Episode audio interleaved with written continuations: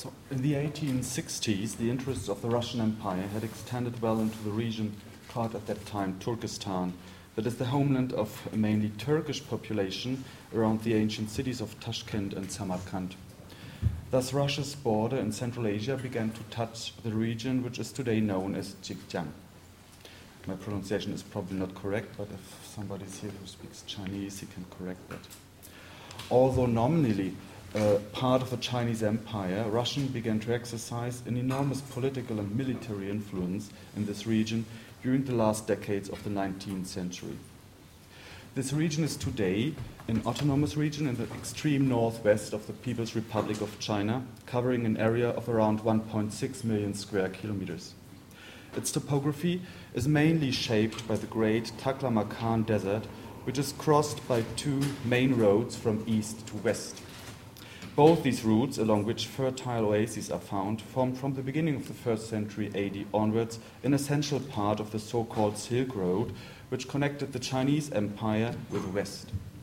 Due to these active transcontinental trade contacts, peoples of, people of different ethnicities and manifold religious backgrounds settled here and erected urban and religious centers. The favorable, climatic conditions facilitated the conservation of a huge mass of architectural, artistic, and manuscript remains. From the end of the 19th century onwards, these remains were systematically explored by a series of expeditions undertaken by German, British, Japanese, and Russian scholars, mainly before the First World War. It can be stated without exaggeration that the discovery of the Central Asian archaeological remains opened a new chapter in Oriental studies. Scripts and languages which were unknown before, such as Tocharian, Sakian, and Bactrian, became object of research. Completely unknown regional vari- varieties of religions, such as Manichaeism, were accessible through architectural, artistic, and textual remains. A special role in this region was played by Buddhism. This religion reached China and the areas further east in the first century AD via the Silk Road network. The numerous Buddhist remains discovered in the oasis of eastern Turkestan witness of a long. What is this, by the way? This is Tashkent, this area, and this is Xinjiang. Yeah.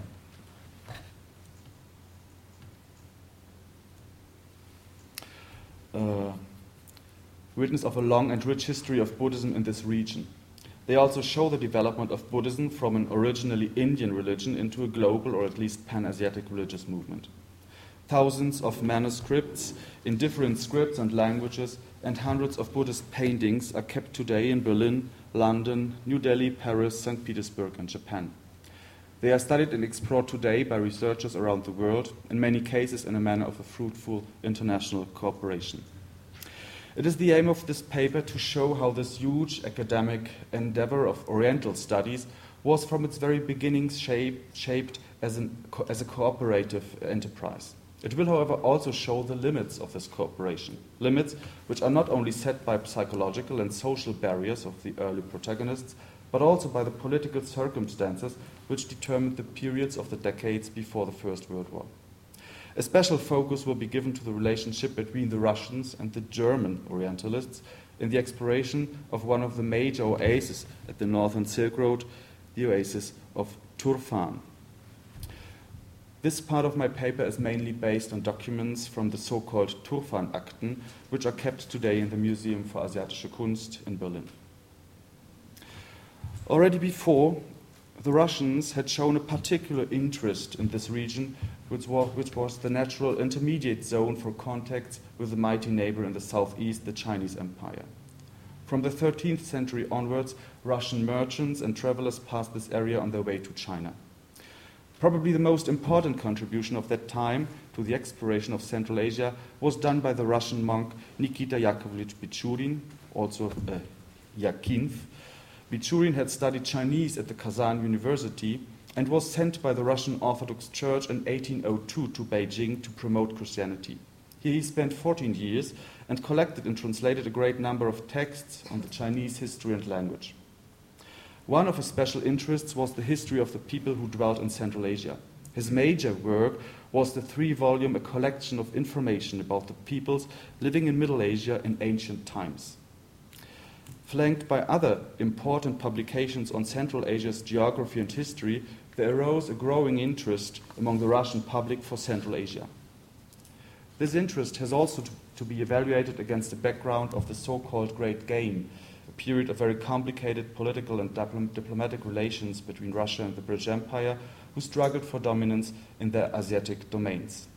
The Russian government and the Russian general staff ordered regular military expeditions to compile a systematic topographic and cartographic survey of neighboring areas, including Mongolia, China, and the Middle East. Interestingly, these expeditions' duties were not only limited to military intelligence, but did also cover the documentation of archaeological sites, such as ruins of temples and fortresses.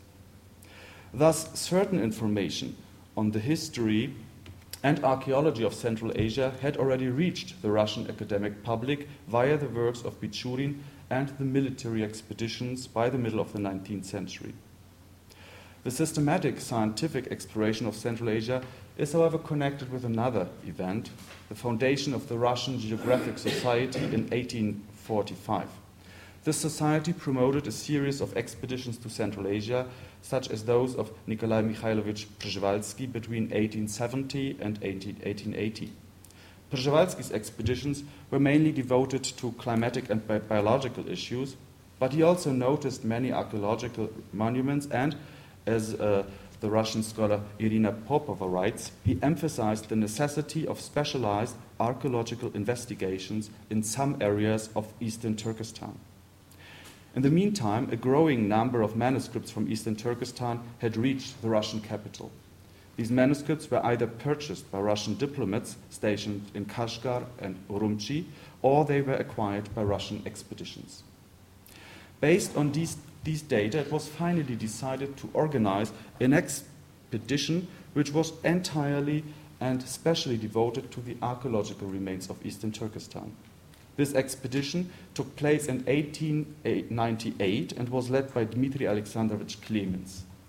Clemens visited Turfan and returned from there with a huge mass of information regarding the archaeological remains of Turfan and their enormous potential for further research. Clemens' expedition can be regarded. No. What's that? Oh my goodness. Some Okay, we are back. That's fine. That's uh, Turfan again, and can be regarded as the starting point of uh, the systematic archaeological uh, exploration of eastern Turkestan.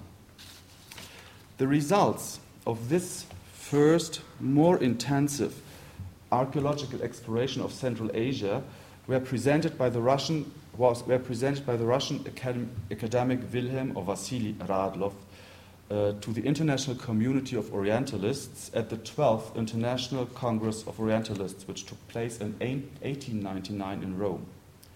Excited by these discoveries and the huge opportunities which a further exploration of this region promised, the scholars decided to found an Association internationale pour l'exploration archéologique et linguistique de l'Asie centrale et de l'Extrême-Orient.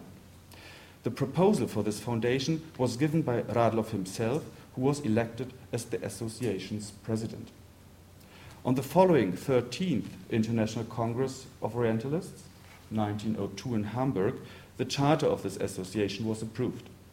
According to this statute, the association's headquarters was located in St. Petersburg, and its affairs were mainly run by the so called Russian National Committee. A number of financially independent national committees were founded, which were supposed to coordinate their scientific activities in Central Asia in collaboration with the Russian headquarters. It can be suggested that by founding this association, the Russians not only tried to coordinate the international activities in the exploration of Central Asia, but that they also aimed at defending their priority in this realm. Supposed, this supposed predominance was also explicitly expressed by Russian scholars. Thus, Przewalski, Clemens, and the Russian Indologist Sergei Oldenburg submitted in 1900 a proposal for a Russian expedition to eastern Turkestan to the Eastern Department of the Russian Archaeological Society.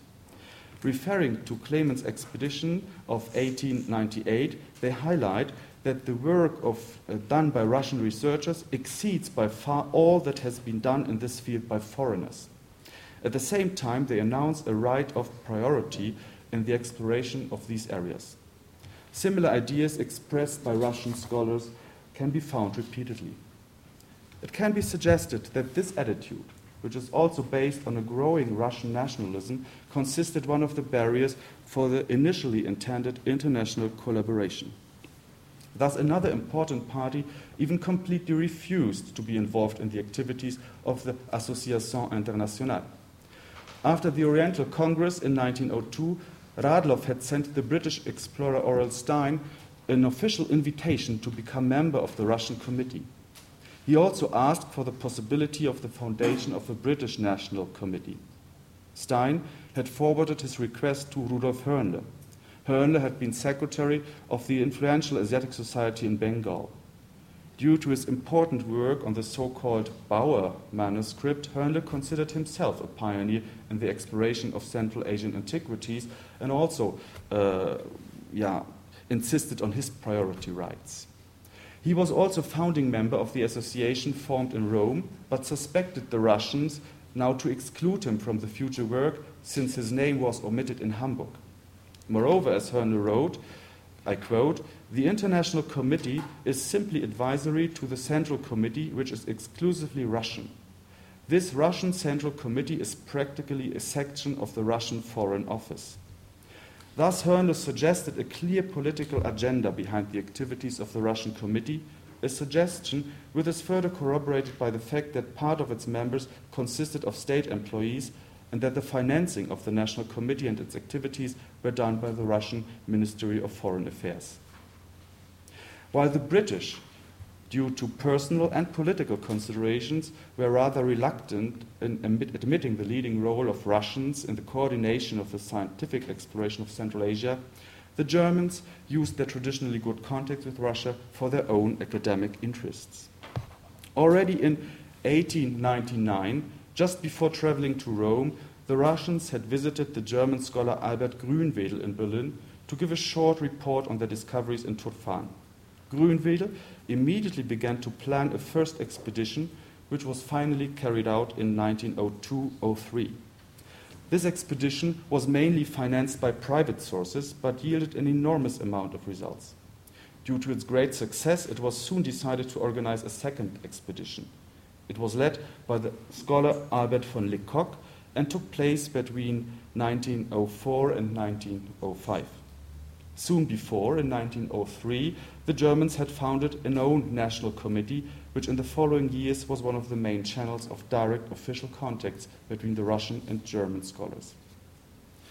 While applying for financials, but first I will show you this picture, which you can always find. These are Albert von Lecoq and uh, uh, Albert uh, Grünwedel. Uh, yeah, I even don't know where, but somewhere in Turfan uh, during the second expedition.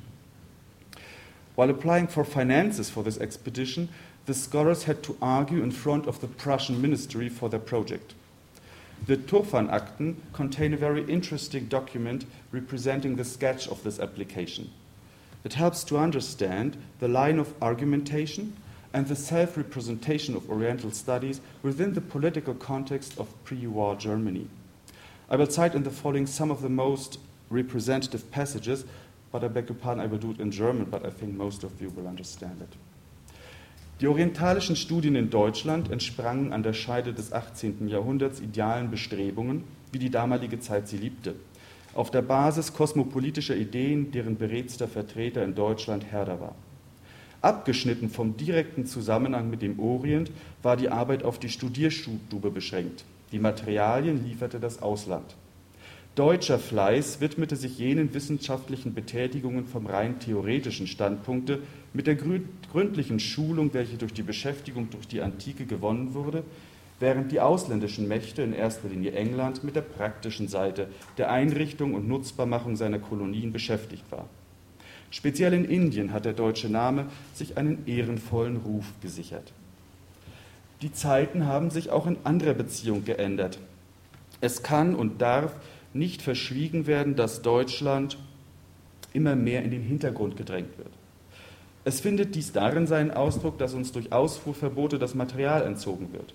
Wir sind also, wollen wir uns nicht mit Kleinigkeitkrämereien beschäftigen lassen, von den großen Aus Aufgaben ausgeschlossen. Indien ist uns verschlossen, da England eifersüchtig darüber, dass nicht ausgeführt wird, seine frühere fördernde Tätigkeit, welche dem Deutschen lange zu Gebote stand, aufgegeben hat und lieber völlig unfähige Landeskinder anstellt als Deutsche mit genügenden Kenntnissen. Die Unterzeichneten halten es, die Unterzeichneten halten es für eine nationale Ehrenpflicht, dass Deutschland nicht hinter anderen Ländern zurückbleibe und die gebotene Lage rechtzeitig und mit ausreichenden Mitteln ausnütze. Two points are here important, according to my mind. First, the evaluation of German Oriental studies as a kind of compensation for the active colonial activities of countries like England, and the stress of the necessity to maintain Germany's dominant role in this field. Again, an argumentation of priority rights or of dominance in this case against a colonial background, was used to mark the position of a scholarly tradition. Moreover, the document stresses the good relationships be- between the Russians and the Germans and the collegial support done by them. But it also remarks that these good relations are threatened now by a growing nationalism. There can be no doubt that the good relations between the Russians and the German scholars considerably facilitated the successful activities of the altogether four German expeditions to eastern Turkestan. But it had also, had also to be noticed that despite the frequently expressed collaborative approach, both parties maintain to pursue a more selfish agenda, which is also determined by the above described priority debate. For understanding the position of Germans and Russians, it must be remembered that the expedition, the Russian expedition, which was planned in 1900, never took place. Despite the arguments of priority rights of Russian scholars, the Ministry of Finances refused to finance this expedition. Accordingly, the Russian scholars had to realize their academic interests via the direct and indirect participation in the activities of foreign scholars. By coordinating these foreign activities, the Russians secured a considerable influence over the work done by the expeditions. Of course, they were also informed about their plans and major results. While the Russians thus tried to keep a foothold in the door, the Germans seemed to pursue a different goal. For them, the coordination offered by the Russians was mainly a way to get a certain status, status of exclusiveness with regard to particular archaeological sites and areas. The last section of my paper, I will deal with this question of exclusive rights as it is reflected in the papers of the Berlin Turfan-Akten. The letters and documents studied by me concern an episode which dates back to the year 1905, when the second German Turfan expedition, under the guidance of Albert von Lecoq, explored the area around Turfan. Here, Lecoq met the Russian Kochanowski, who was a doctor and second consul in Urumqi. Kochanowski was also interested in archaeological issues and he was engaged in collecting manuscripts. In February 1905, the German committee received the following letter from the Russian National Committee, signed by its pre President Radlov and its Secretary Sternberg.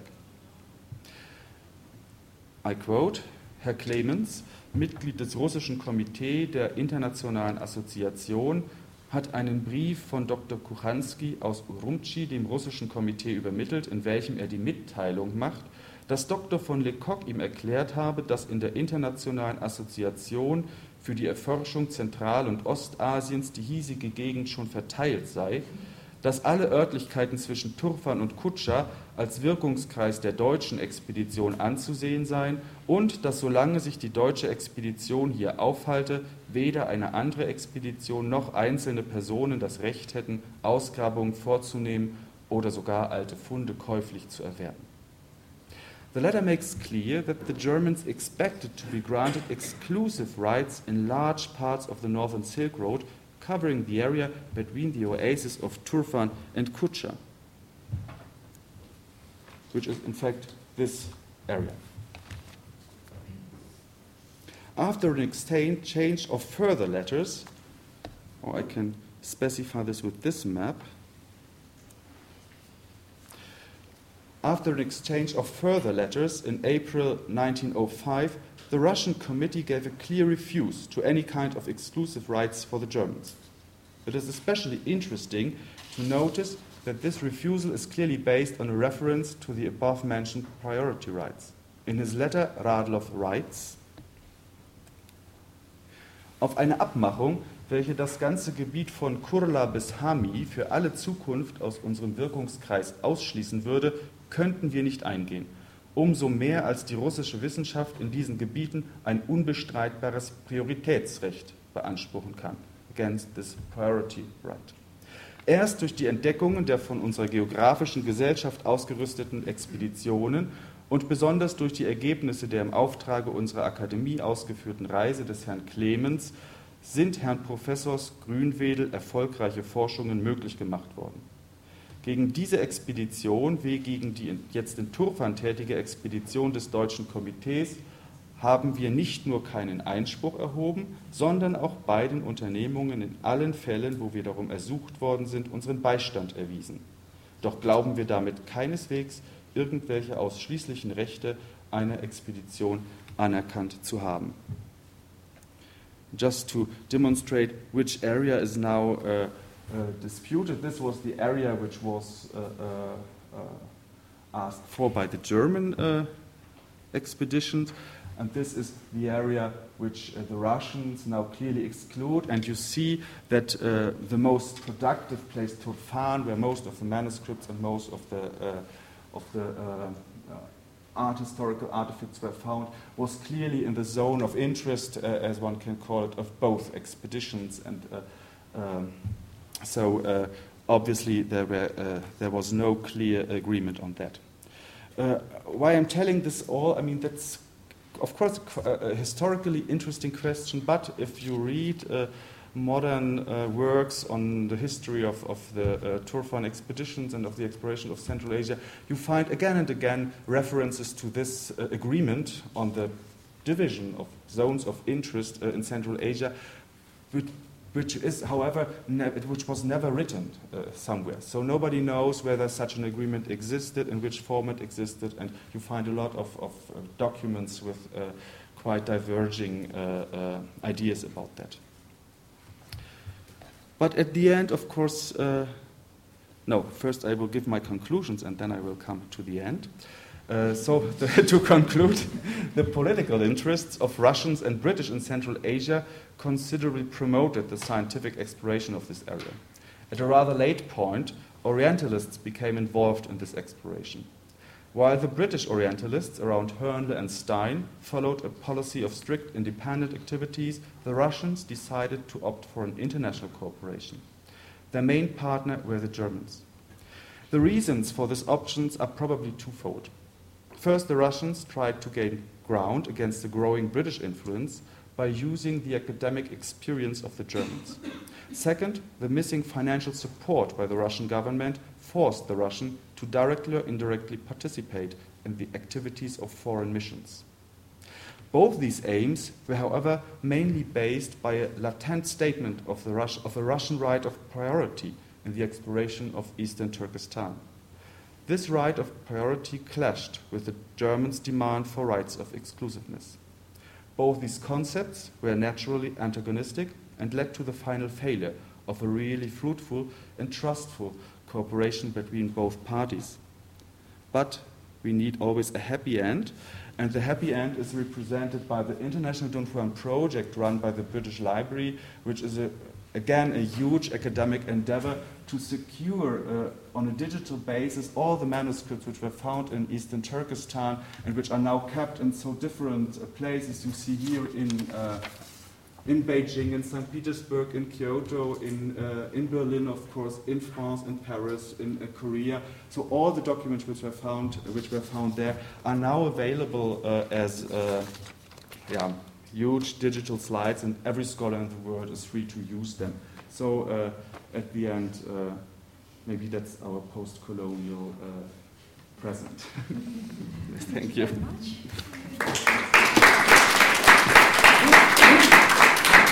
This is still important. I have to uh, thank Caren Dreyer from Berlin for supporting me.